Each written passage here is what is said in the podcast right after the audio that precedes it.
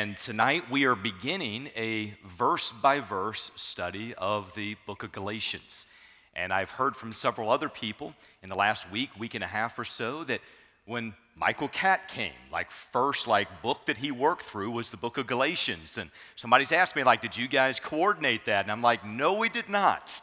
But it sounds like we both had a really good quiet time when we started right there. So one of the joys that I have as a pastor is teaching and preaching the Word of God every single week. And I've gotten an opportunity over the last 23 years of pastoral ministry to be able to preach and teach in a lot of different formats, from college campuses to services, revival services, mission trips, small groups, different events that are around the community. There's just a wonderful opportunity to teach and to proclaim God's Word. But of all of the ways that I get a chance to teach, there is one particular format that is my favorite, and that is verse-by-verse exposition of God's Word. And that's one that you can really only do at your home church. Because otherwise, if you try to pick up maybe in chapter 3, verse 7, if you're preaching on the road, they don't have the context for everything else that you've already covered so far. So I'm excited that I get a chance to start tonight with the book of Galatians.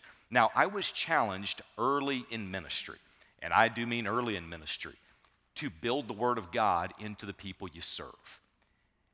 And I believe there's no greater way to do it than to pick a book of the Bible, start chapter 1, verse 1, and you begin to work your way through, pulling out of the text what God put in and asking God to help you apply it the way that He intended.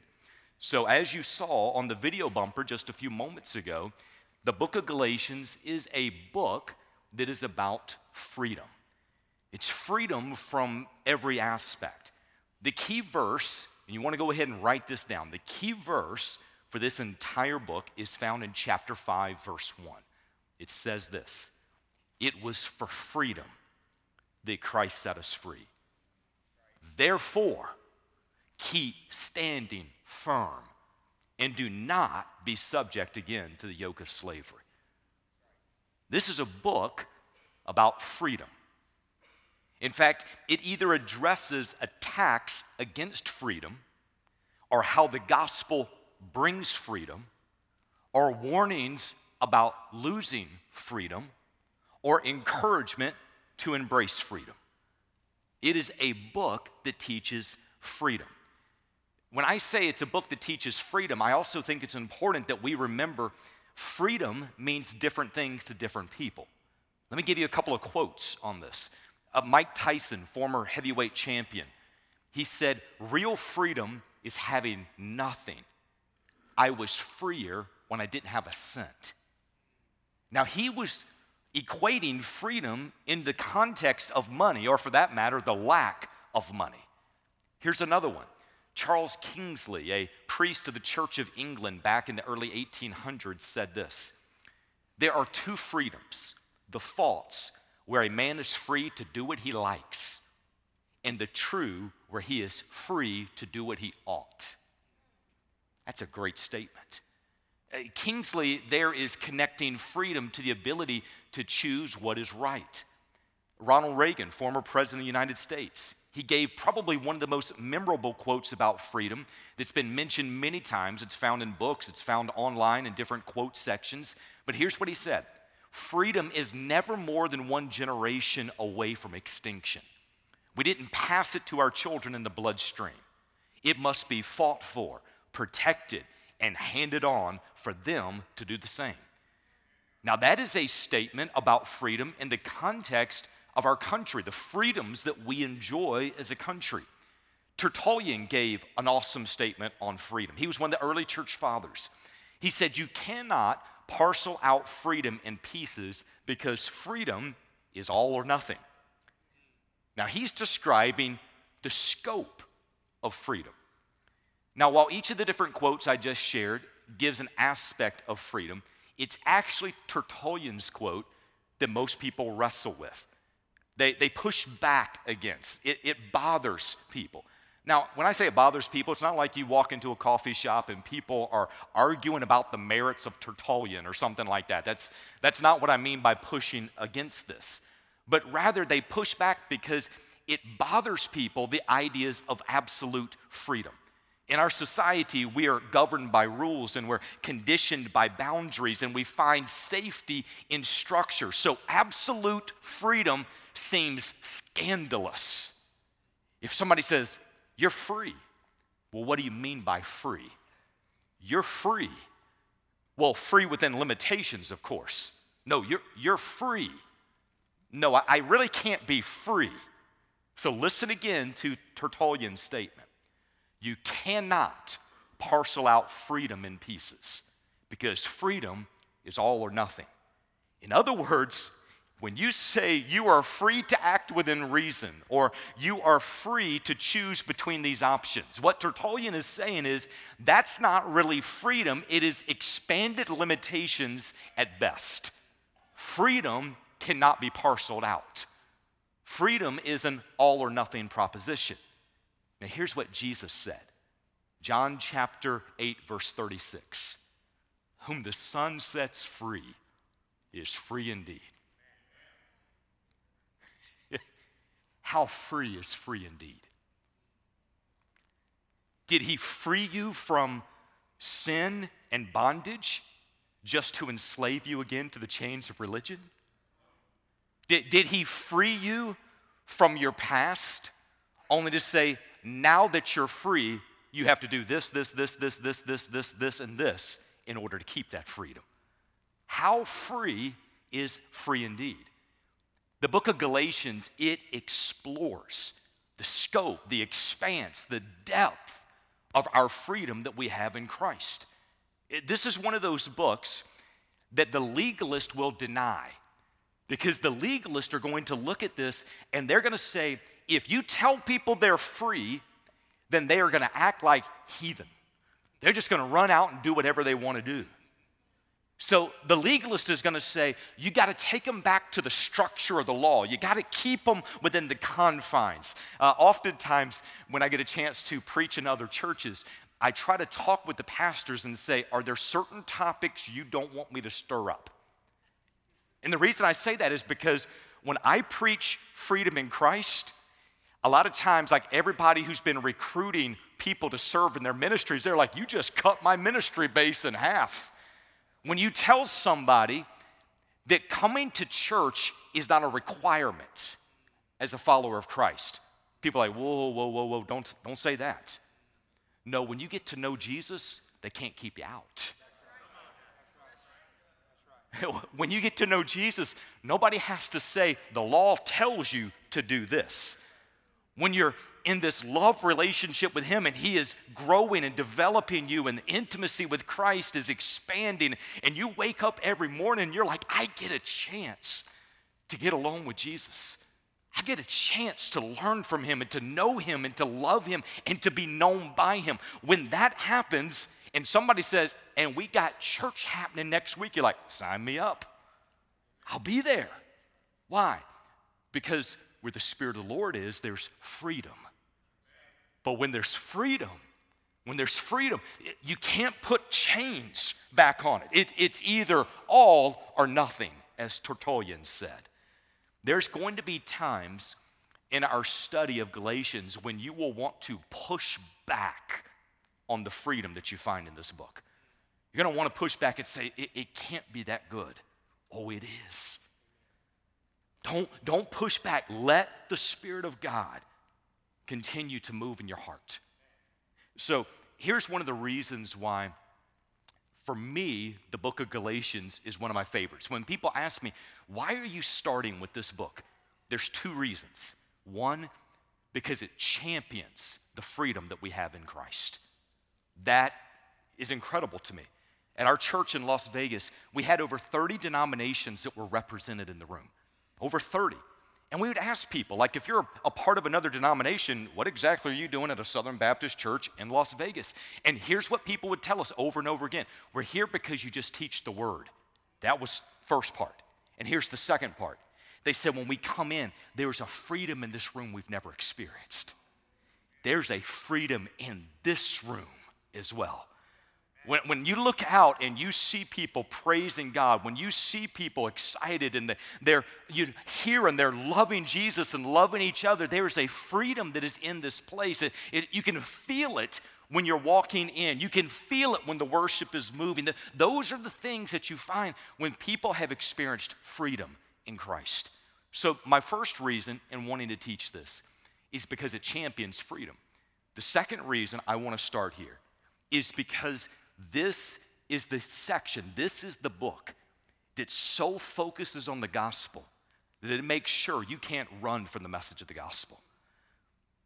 The gospel is not only the good news that saves, the gospel is the good news that sanctifies. As believers, you and I never outgrow the gospel. Sometimes people will say something like, when are you going to preach something beyond the gospel? There's nothing beyond the gospel. Every great truth that you find in the Word of God is grounded in that gospel message. You cannot preach about forgiveness without talking about the gospel. You cannot preach about the love of God without talking about the gospel. You cannot preach about election or predestination. You cannot preach about heaven and hell, salvation and sainthood. You cannot preach about any of those things and them not have their root meaning in the understanding of the gospel. It's all coming back to the gospel. So this is a book that says the gospel is so important, and it makes sure people can't run from it. Those are the reasons I'm starting here. By the way, I think my message just got expanded by 10 minutes right now because most of what I'm saying, I did not plan to say as of right now. That's the thing when people are asking me, like, where are you going to end on Sunday morning when you're preaching like verse by verse? I'm like, I don't know. We'll go just as far as about the point people start walking out the door, and then I'll say, we probably need to wrap that up. So anyway, so there's going to be times that people will want to push back against the freedom that you find in this book. There may even be times if you start telling your other Christian friends about what you're learning in the book of Galatians, they might refer to you as a Christian hedonist, as John Piper kind of made that term very popular. That is somebody who is pursuing pieces of pleasure. But there's a part of that freedom that you're going to see in this text. So in the end, if we study what the Word is saying, if we apply what the Word is saying, if we are willing to work out the truths that God has already worked in, we will experience incredible freedom in Christ. So all of that being said, I invite you to go to Galatians chapter 1. Galatians chapter 1, we're going to be in verses 1 through 5. Today is part 1 of our introduction. And I say part 1, I wish I could say we're going to get through the whole introduction tonight. That's not the case. I don't want to rush it. In fact, whenever you're studying verse by verse through Scripture, if you take your time to develop it right on the front side, it will pay dividends all the way through. Everywhere you go through Scripture, you're just going to say, I understand that more now. That makes sense now. This is a theme that we talked about up front, and we have to get that up front, the introduction in right. So that being said, we're going to start Galatians chapter 1, verses 1 through 5. I'm speaking tonight on the foundation of freedom. This is part 1. So let's begin in verse 1. Paul, an apostle not sent from men, nor through the agency of man, but through Jesus Christ and God the Father, who raised him from the dead, and all the brethren who are with me, to the churches of Galatia, grace to you, peace from God our Father and the Lord Jesus Christ, who gave himself for our sins, so that he might rescue us from this present evil age, according to the will of our God and Father, to whom be glory forevermore. Amen. Let's pray. Heavenly Father, as we get started in this book, God, may the truths of your word come alive in our hearts. God, I pray that we don't walk away from the book of Galatians the same way we walked in. Even for those who have studied it for 20, 30 years, God, may you pull out nuggets of truth. May you stop us in our tracks. May you show us the areas in which we're falling either back into legalism or we are not enjoying the extent of the freedom that we have in Christ. God, we need your Spirit to do that for us. God, we need you. In Jesus' name, amen. So we begin our study with a 30,000-foot view of the book of Galatians. Then we're going to come into verses 1 through 5 as a unit, as a package, and see what is this section talking about. And then we're going to end today by going through and beginning to pull out specific truths that are found in verses 1 through 5. So the book of Galatians has been referred to as the Magna Carta of spiritual liberty. It's been called the battle cry of the Reformation. It's been called the Christian's Declaration of Independence.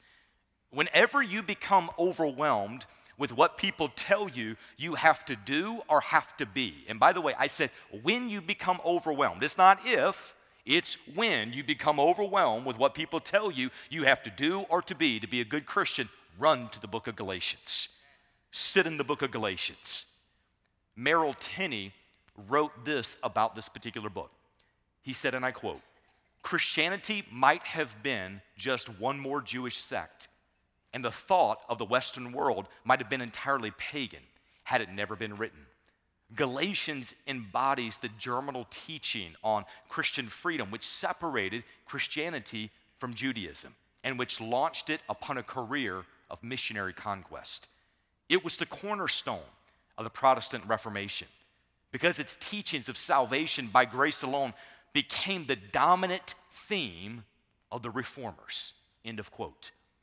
The entire theme of the book of Galatians, and for that matter, the bulk of the New Testament, is that there's true freedom that is only found in Jesus Christ.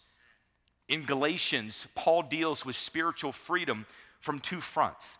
In chapters 3 and 4, he talks about freedom through salvation.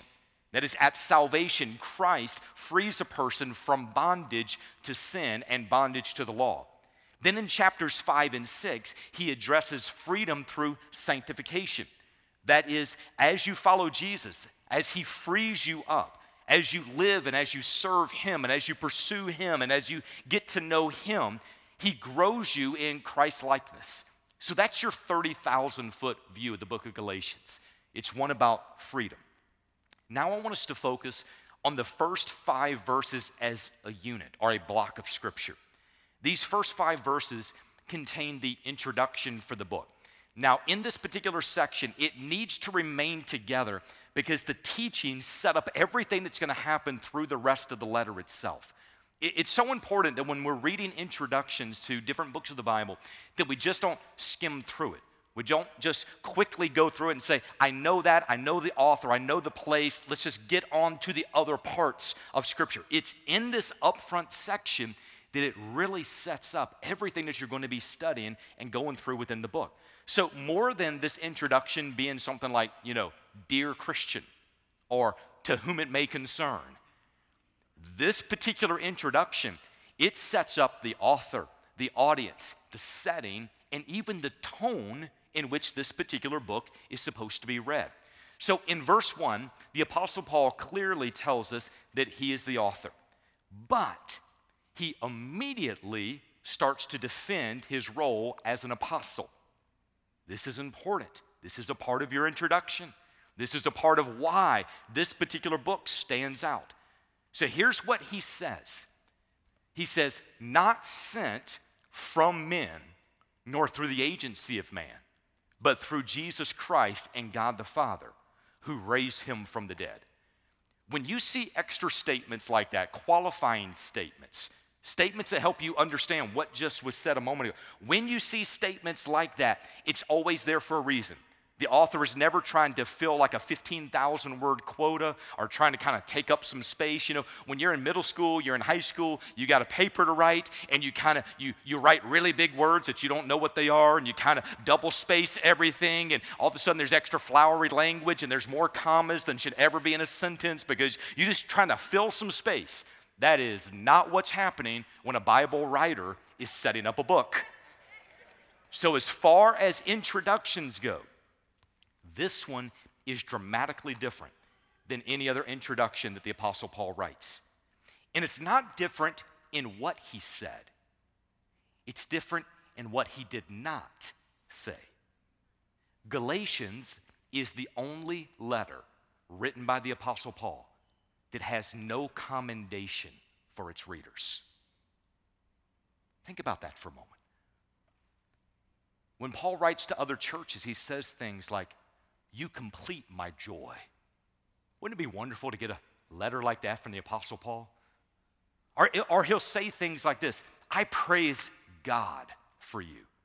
Or he'll say, "I am thankful upon every remembrance of you."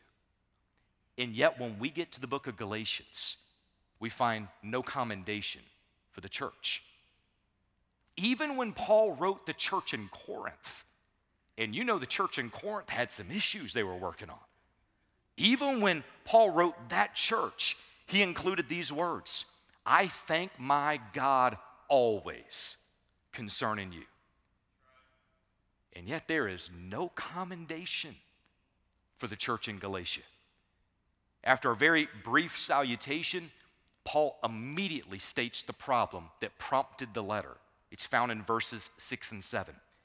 He says, "I am amazed that you were so quickly deserting him who called you by the grace of Christ for a different gospel, which is really not another, only there are some who are disturbing you and want to distort the gospel of Christ."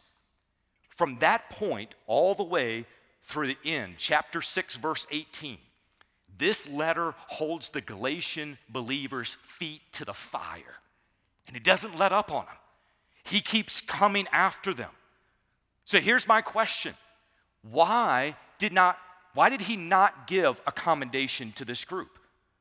With all of the other stuff, I mean, if you're going to go through and come in and say, "I thank my God always for you," talking to the Corinthian church, why not the same thing for the church in Galatia? Here's the answer. As bad as some things might have been at the church in Corinth, the bulk of their problems were about right living, not right doctrine. In the Galatian churches, the very heart of the gospel was being undermined by false teachers. The gospel of grace was being trampled and replaced with a gospel of works and some grace and some right language and some wrong language. And as Paul clearly states in verses 6 and 7, that's not the gospel at all. It is a distortion of the truth of the gospel. And that distortion leads to damnation. It does not lead to freedom in Christ. So he comes after him. He dispensed with the pleasantries. He got past the formal language and he goes right after things. And here's the reason. If your house is burning down, you can dispense with the pleasantries. You might not have time to say, "Hello, is it okay if I come in? How are you doing?" Like, the house is burning down. You knock the door down. You run inside. You say, "We got to get out. People's lives are at stake. There's a problem here." That's what's happening in this particular letter. In this situation, the gospel, the essence of the faith, is under attack. So now we've seen Galatians kind of from a 30,000-foot view.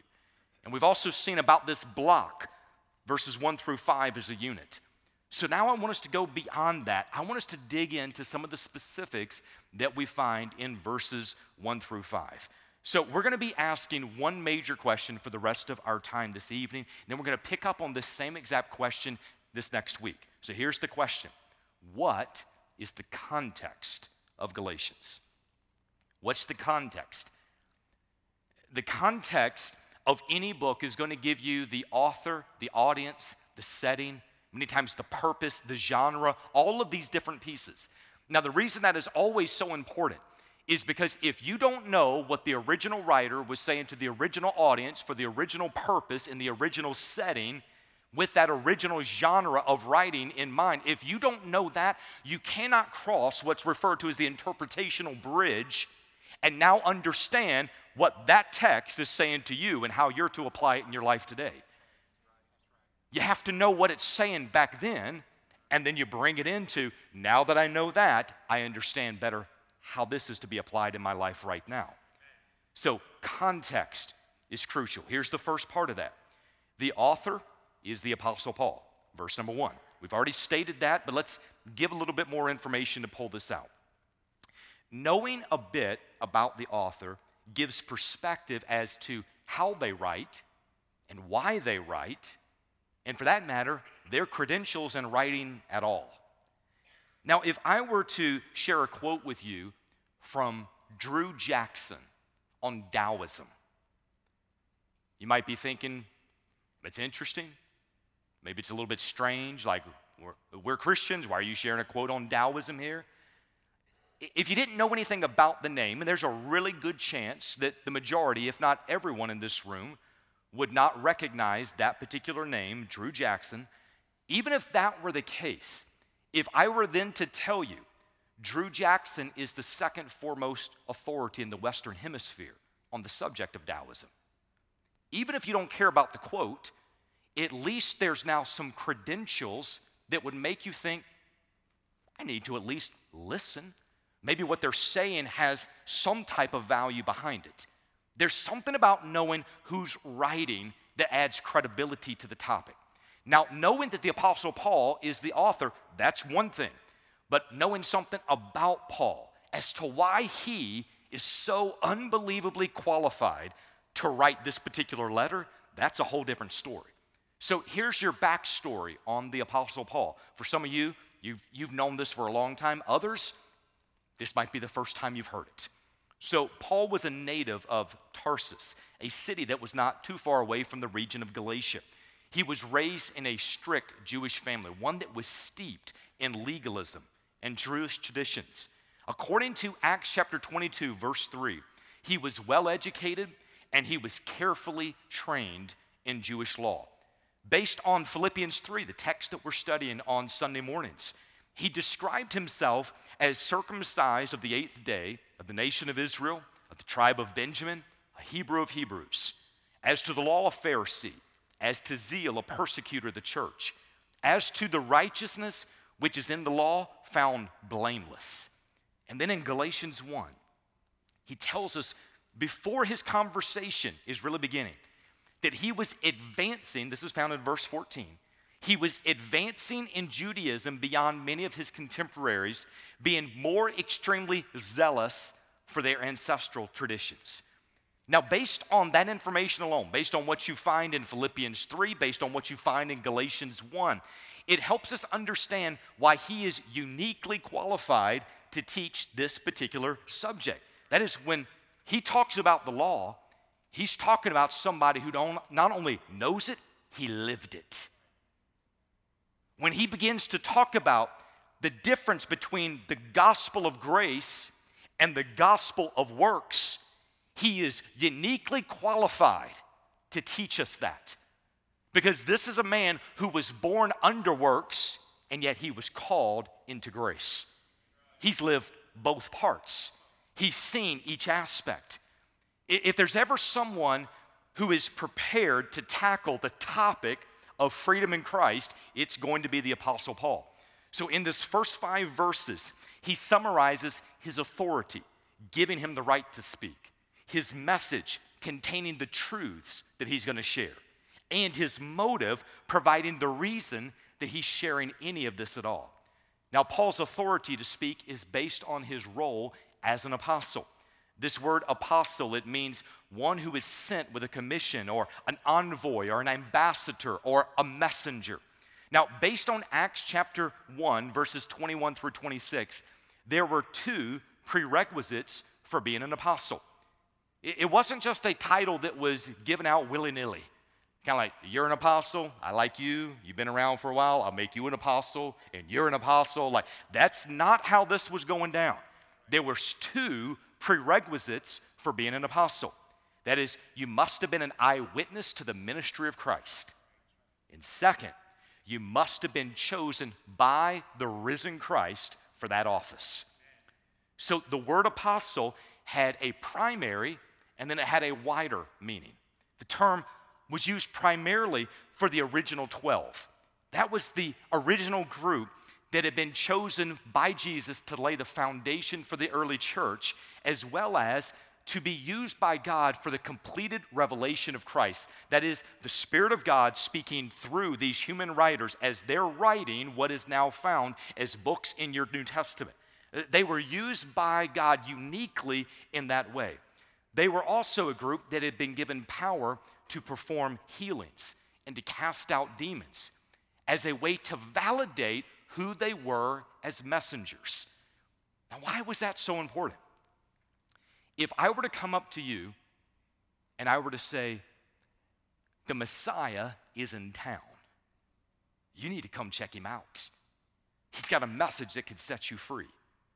I would hope that you would want to hold me at arm's distance because you're like, I don't know you.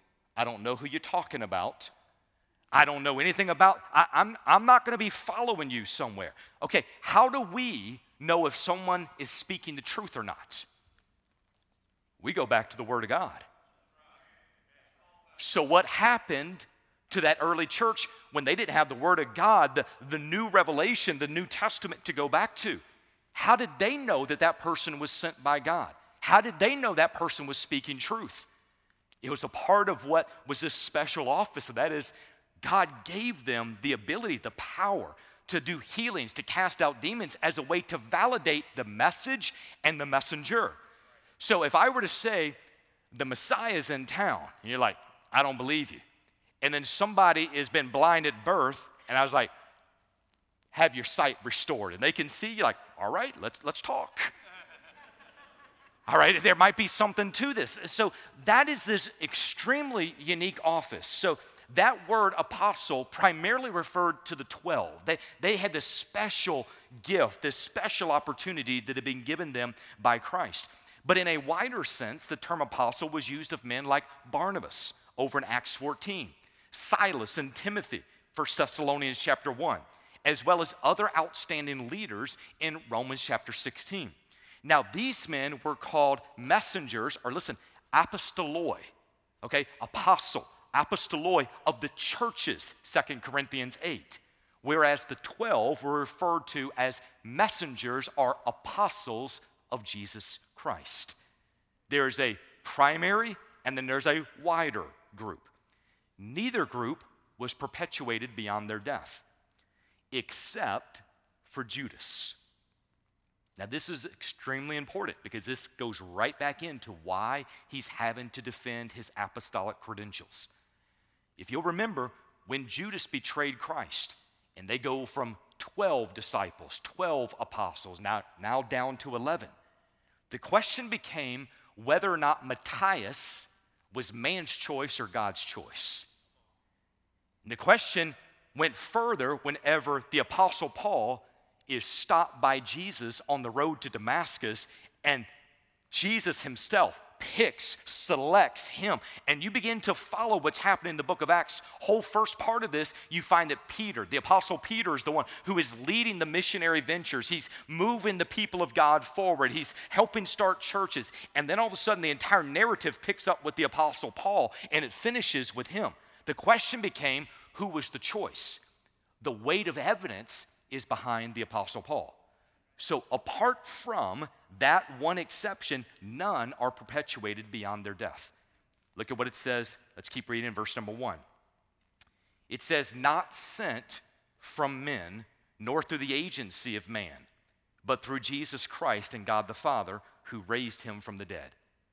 One way to deny the truthfulness of a message is to deny the authority of the one who just gave it to you.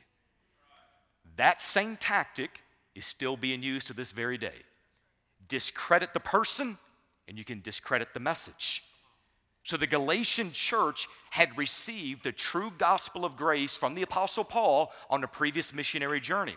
Now, after the Apostle Paul left, there were false teachers who infiltrated the church in order to introduce another gospel. Now, let's pause here for just a moment. Satan is an opportunist. Satan is always looking for ways to divide and to disrupt and to destroy. Always. And one of the greatest times of attack is through major transitions of God's people. In what is perceived to be a vacuum of leadership, watch how quickly the enemy starts to sow in false teaching, false ideas, false doctrine into the body of Christ. Why? Because there's something about stable leadership in place that when that stable leadership sees it, they call it out and they stop it in its tracks. But sometimes the same teachings that maybe were rejected at one point, when that leader is gone, all of a sudden people are thinking, oh, I can slip this one right back in. I'm going to share with you all in just a moment how that exact thing was happening to us in Las Vegas.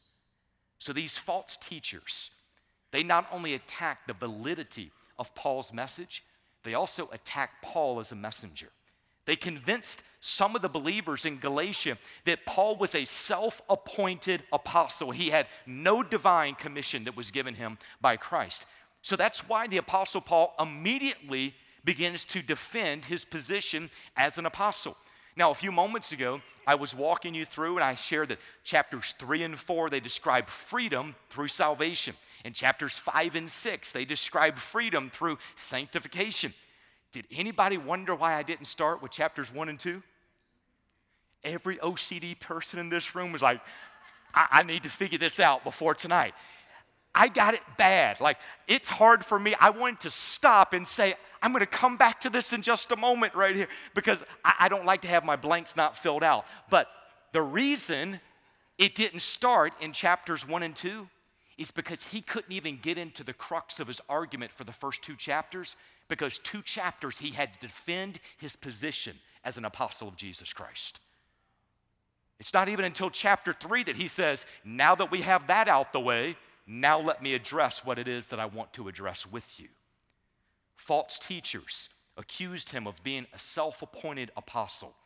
So Paul's defense, he goes through and he shares why it is that he is called and how he was chosen.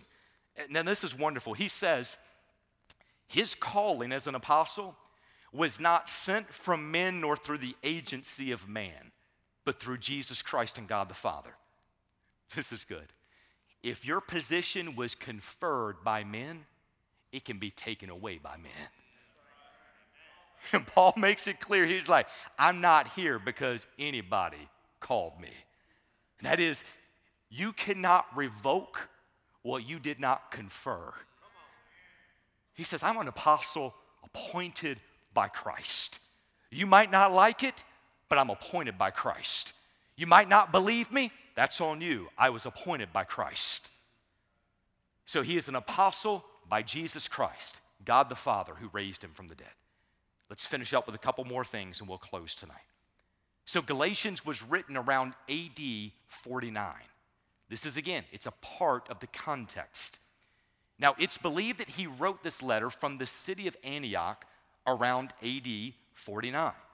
Now, Antioch was kind of his home base for mission endeavors, and some scholars try to date this letter all the way into AD 57, but there's a reason why that has been rejected by most, and the reason for that is a major part of the book of Galatians addresses the relationship between Gentile and Jewish Christians about the law. Now, the reason that's important is because that conflict was officially resolved at the Council of Jerusalem in AD 50.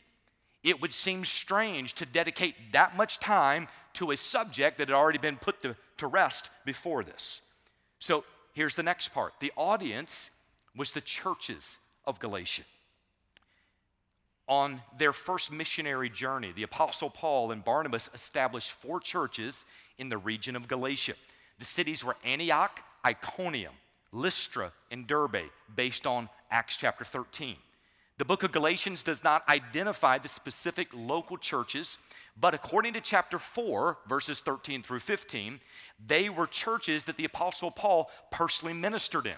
So if that's the case, and we know he had been in these churches on those missionary journeys, it only stands to reason it was written to the churches primarily in the southern part of the region of Galatia. Now, it's also helpful for us to think about the fact that when the Apostle Paul was in Galatia, they tried to kill him. Why is that important? Because you're learning a lot about the heart of this man in his concern for their spiritual welfare.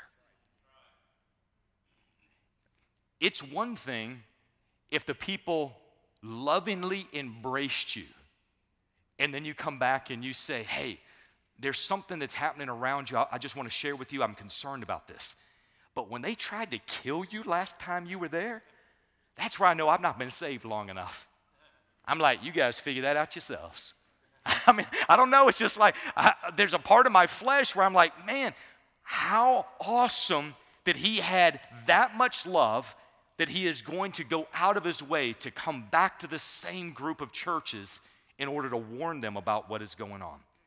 Here's the next one, and we close out.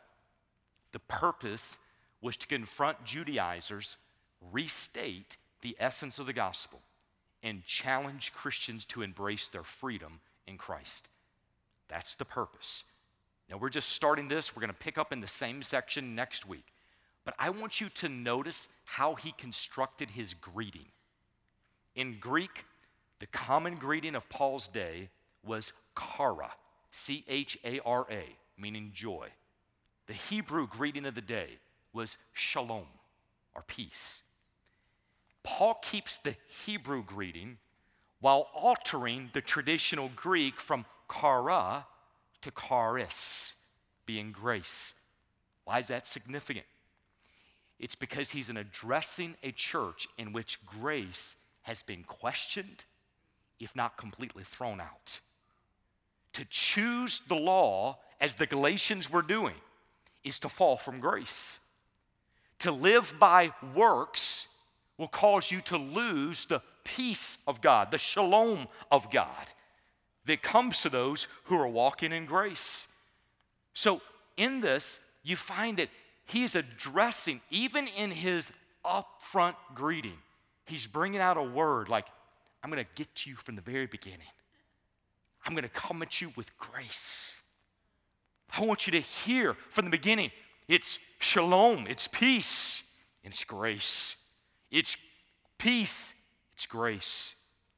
Now, I said a moment ago that the purpose was to confront the Judaizers. Here's a basic idea. The Judaizers were an extremist Jewish faction that settled into the early church.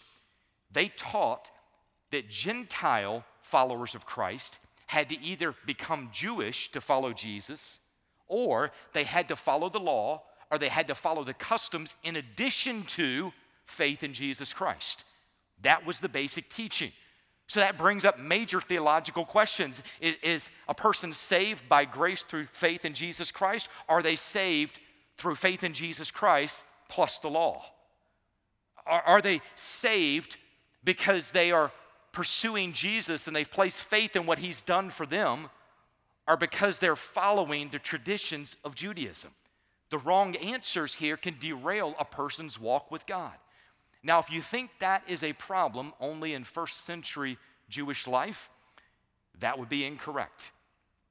That same exact mindset has now regrouped, reformed, and is infiltrating churches across the country to this day.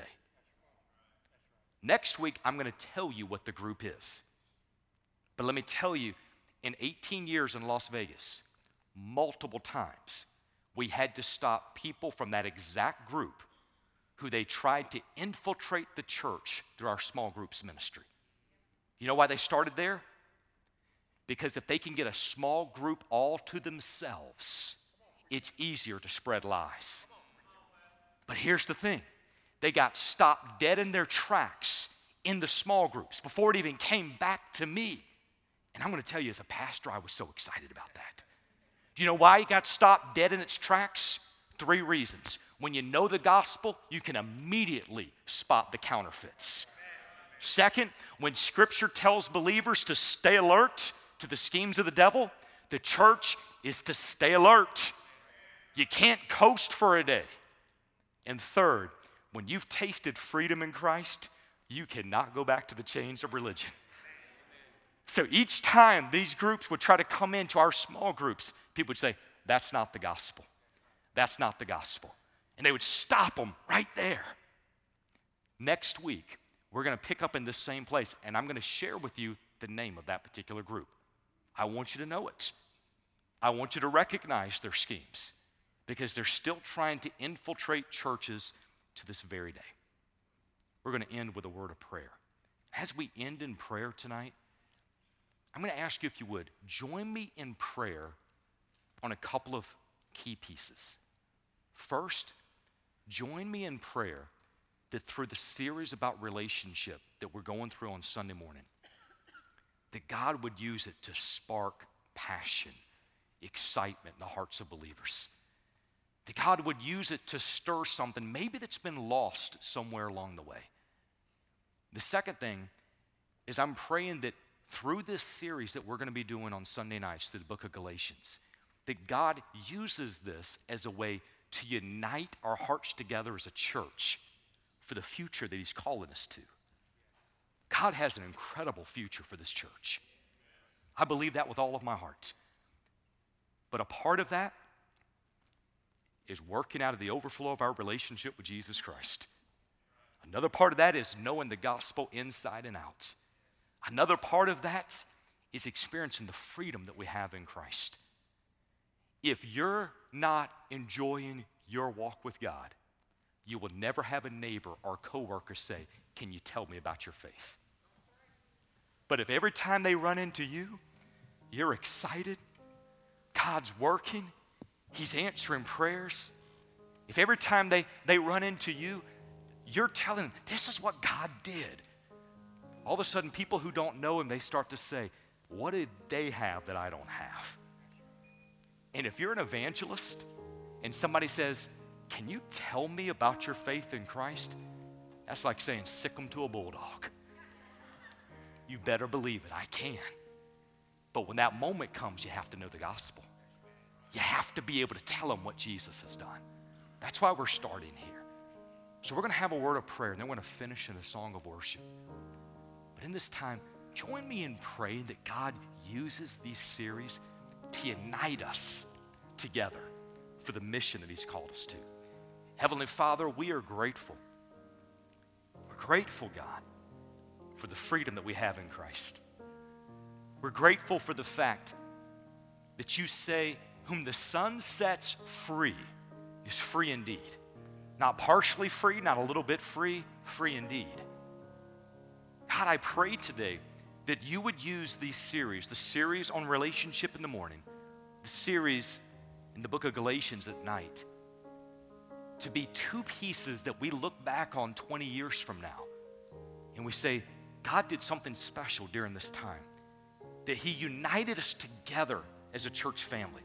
He put us on the same page, on a strong foundation, and it was from this that he began to stir our hearts for what's happening in the future." God, may we look back and stand amazed at what you've done. We recognize that apart from you, we can do nothing. So God, thank you for the freedom, the salvation, the joy that we have in Christ. In Jesus' name, amen. Would you stand as we sing?